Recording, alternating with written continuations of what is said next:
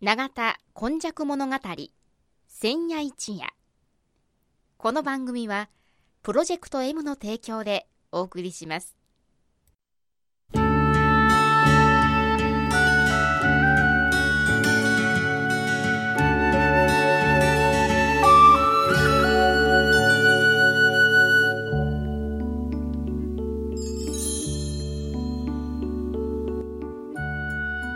神戸は港があることで多様性のある町となりました。山から海へと注ぎ込む川のある地域には素晴らしい砂間が広がり海の流れと川の流れに相まったこの永田地域一帯も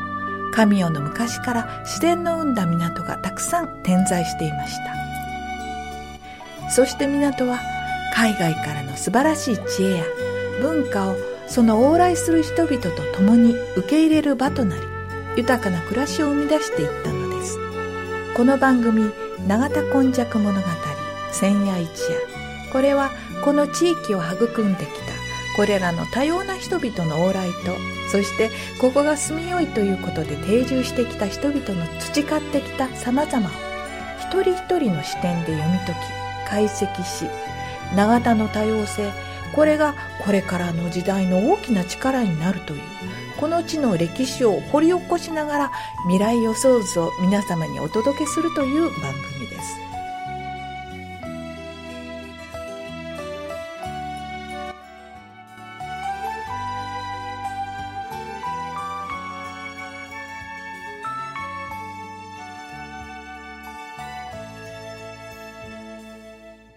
もこの番組の時間がやってまいりました。司会進行はいつものように FMI は金地焼そして125夜は関は九大ということでこの方の登場です。須磨で生まれ須磨で育ち八十数年井上勇です。よろしくお願いします。お願いします。さて今日はどういう話でしょう今日はですねあの須磨を示すあの記載。要するに古文書的なあの記録ですね、はい、あのそういうあの文献があの少し残っておりますのでそういうことをちょっとあの調べ調べてきたことをまたお話をさせていただこうかと考えておりおります。まず、この、皆さんも、もう最近よく話題に出ます、あの、須磨寺の話では、須磨寺の古文書でですね、東山歴代という、あの、記録が、あの、その古文書があるんですね。東山歴代。はい、これはあの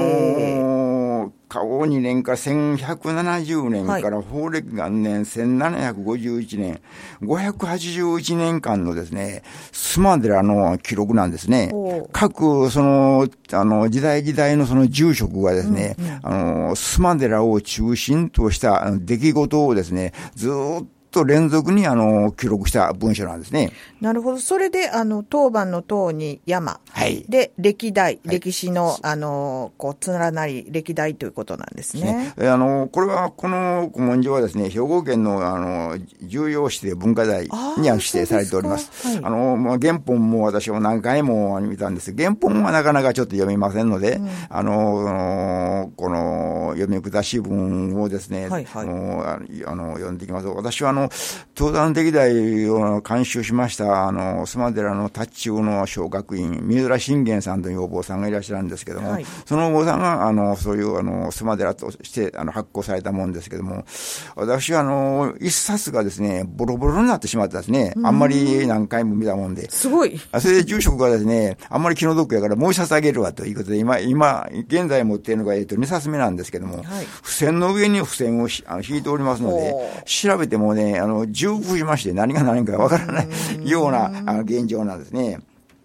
この古文書の中にではですね、あの、いろいろ、まあ、お寺を中心としたお話がずっと、あの、記載されてるんですけども、はい、特に、あの、注目すべきはですね、慶長の大地震、文禄5年ですね、1596年、この大震災が、この、神戸を中心に、あの、あのかなり大きな地震があったんですね。うん、その地震の時はですね、本堂、三重の塔、山内の建物はほとんど倒壊するというふうにあの記載されていますね。そして、あの、巡礼の方もですね、やはり、その、あの、建物の下敷きになって、あの、たくさん亡くなったというのもですね、あの、あの、この記録にあの、出ております。95年でも一つちょっと、あの、倒壊するっていうのがあったんですけど、それよりも大きな地震だったのかもしれないですね。そうですね。あの、400年前ですからね、あの、はい、淡路大震災が400年前。それでまたこの、この慶長あの地震のそのまた400年前にもですね、はい、かなり大きな地震があったそうですね。地震神戸って結構あるんですね。はい。だから、やはりその昔から神戸はですね、大きな地震がやはり、あの、あの、あったということが記載されていますね。これまた、ちょっと、もう一個面白い文章がですね、あの、その地震にですね、熱森赤道長浜まで参り候というくだりがあるんです。うん、だから、熱森さんのあの、五十の、あの、あの、塔もですね、ええ、あの海岸近くまで、あのー、崩れてですね。転げ落ちたということですか？あの、こ、こあの、え、転がり込んだ。というような記録がですね、短編に1項目ちょっと出ているわけですね。これを、あの、この文章から見ますとですね、あの、あの今の館長さん、仙台館長さん、小池屋義人さんという、あの、館長さんがいらっしゃいまして、その方は公安委員長も、兵庫県の公安委員長もされた、あの、方なんですけども、よくですね、あの、この地震の話をしてまして、あの、こういう神戸には、あの、地震がないという神戸市の方針がいろいろ歌われたときにですね、この、あの、仙台さんの館長さんがですね、この登山歴代を持っていて記録があるから、もう近々神戸にも地震があるぞという警告をしたという、あの、ちょっと逸話もちょっと残ってるんですね。なるほど。それを、この、登山歴代はですね、私たちがあの見てもですね、なかなか細かく須磨寺のいきさつを書いておりまして、だ、あの、ただね、あの、妻の土地のことはですね、比較的、あの、このの中では少ないんですね、出てくるのが。中華圏ぐらいから出てくるんですけども、やはり、この須磨寺の関係のある、その須磨の、あの、この、この、住人というのは、あまりスマデラを協力してなかったんかなというような気もするんですけども、ずっと下ってくると、あの、その前田とか紀藤とかいう名前が出てきますね。はい、だから、この、あの、スマデラ、スマをあのこの歴史を研究するためには、この東端歴代というのはですね、非常に参考になりましてですね、あの各そういう専門の先生方もですね、この東端歴代を非常に参考にしてですね、あらゆる歴史門もの話もですね、あの、この文献からあの引用しているというのはよく聞いてますね。その次にですね、あの、これはあまり新しいなんですけども、兵庫県神戸市方面委員スマ文会というのは、あの、その記録文書がありまして、これはですね、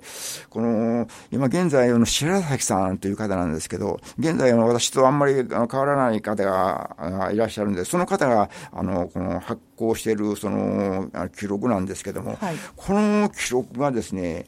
あの、昭和2年から、1927年から、あの、7巻出てるんですけども、はい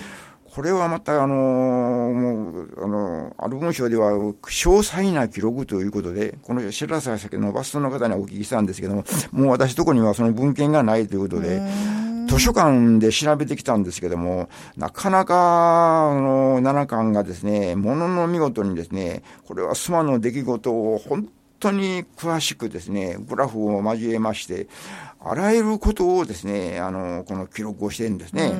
特に、この中では、あの、このスマの、あの、この、鉄道自殺とか入水自殺とか、それも何時何分に、あの、何名というような記録まで出てますね。そして、この、この記録をずっと図書館であの閲覧していたんですけども、あのずっと順番に言いますとですね、私の父親、井上慎吾というんですけど、はい、井上慎吾という名前が出てきました、あらあらあら